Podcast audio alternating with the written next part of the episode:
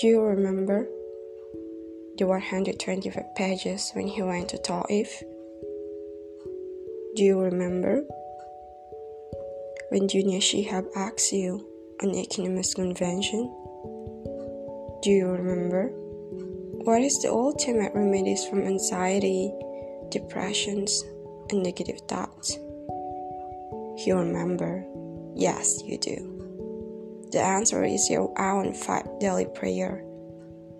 Do you still remember? When Aisha radiallahu anha asked him, What is the most difficult day in your life?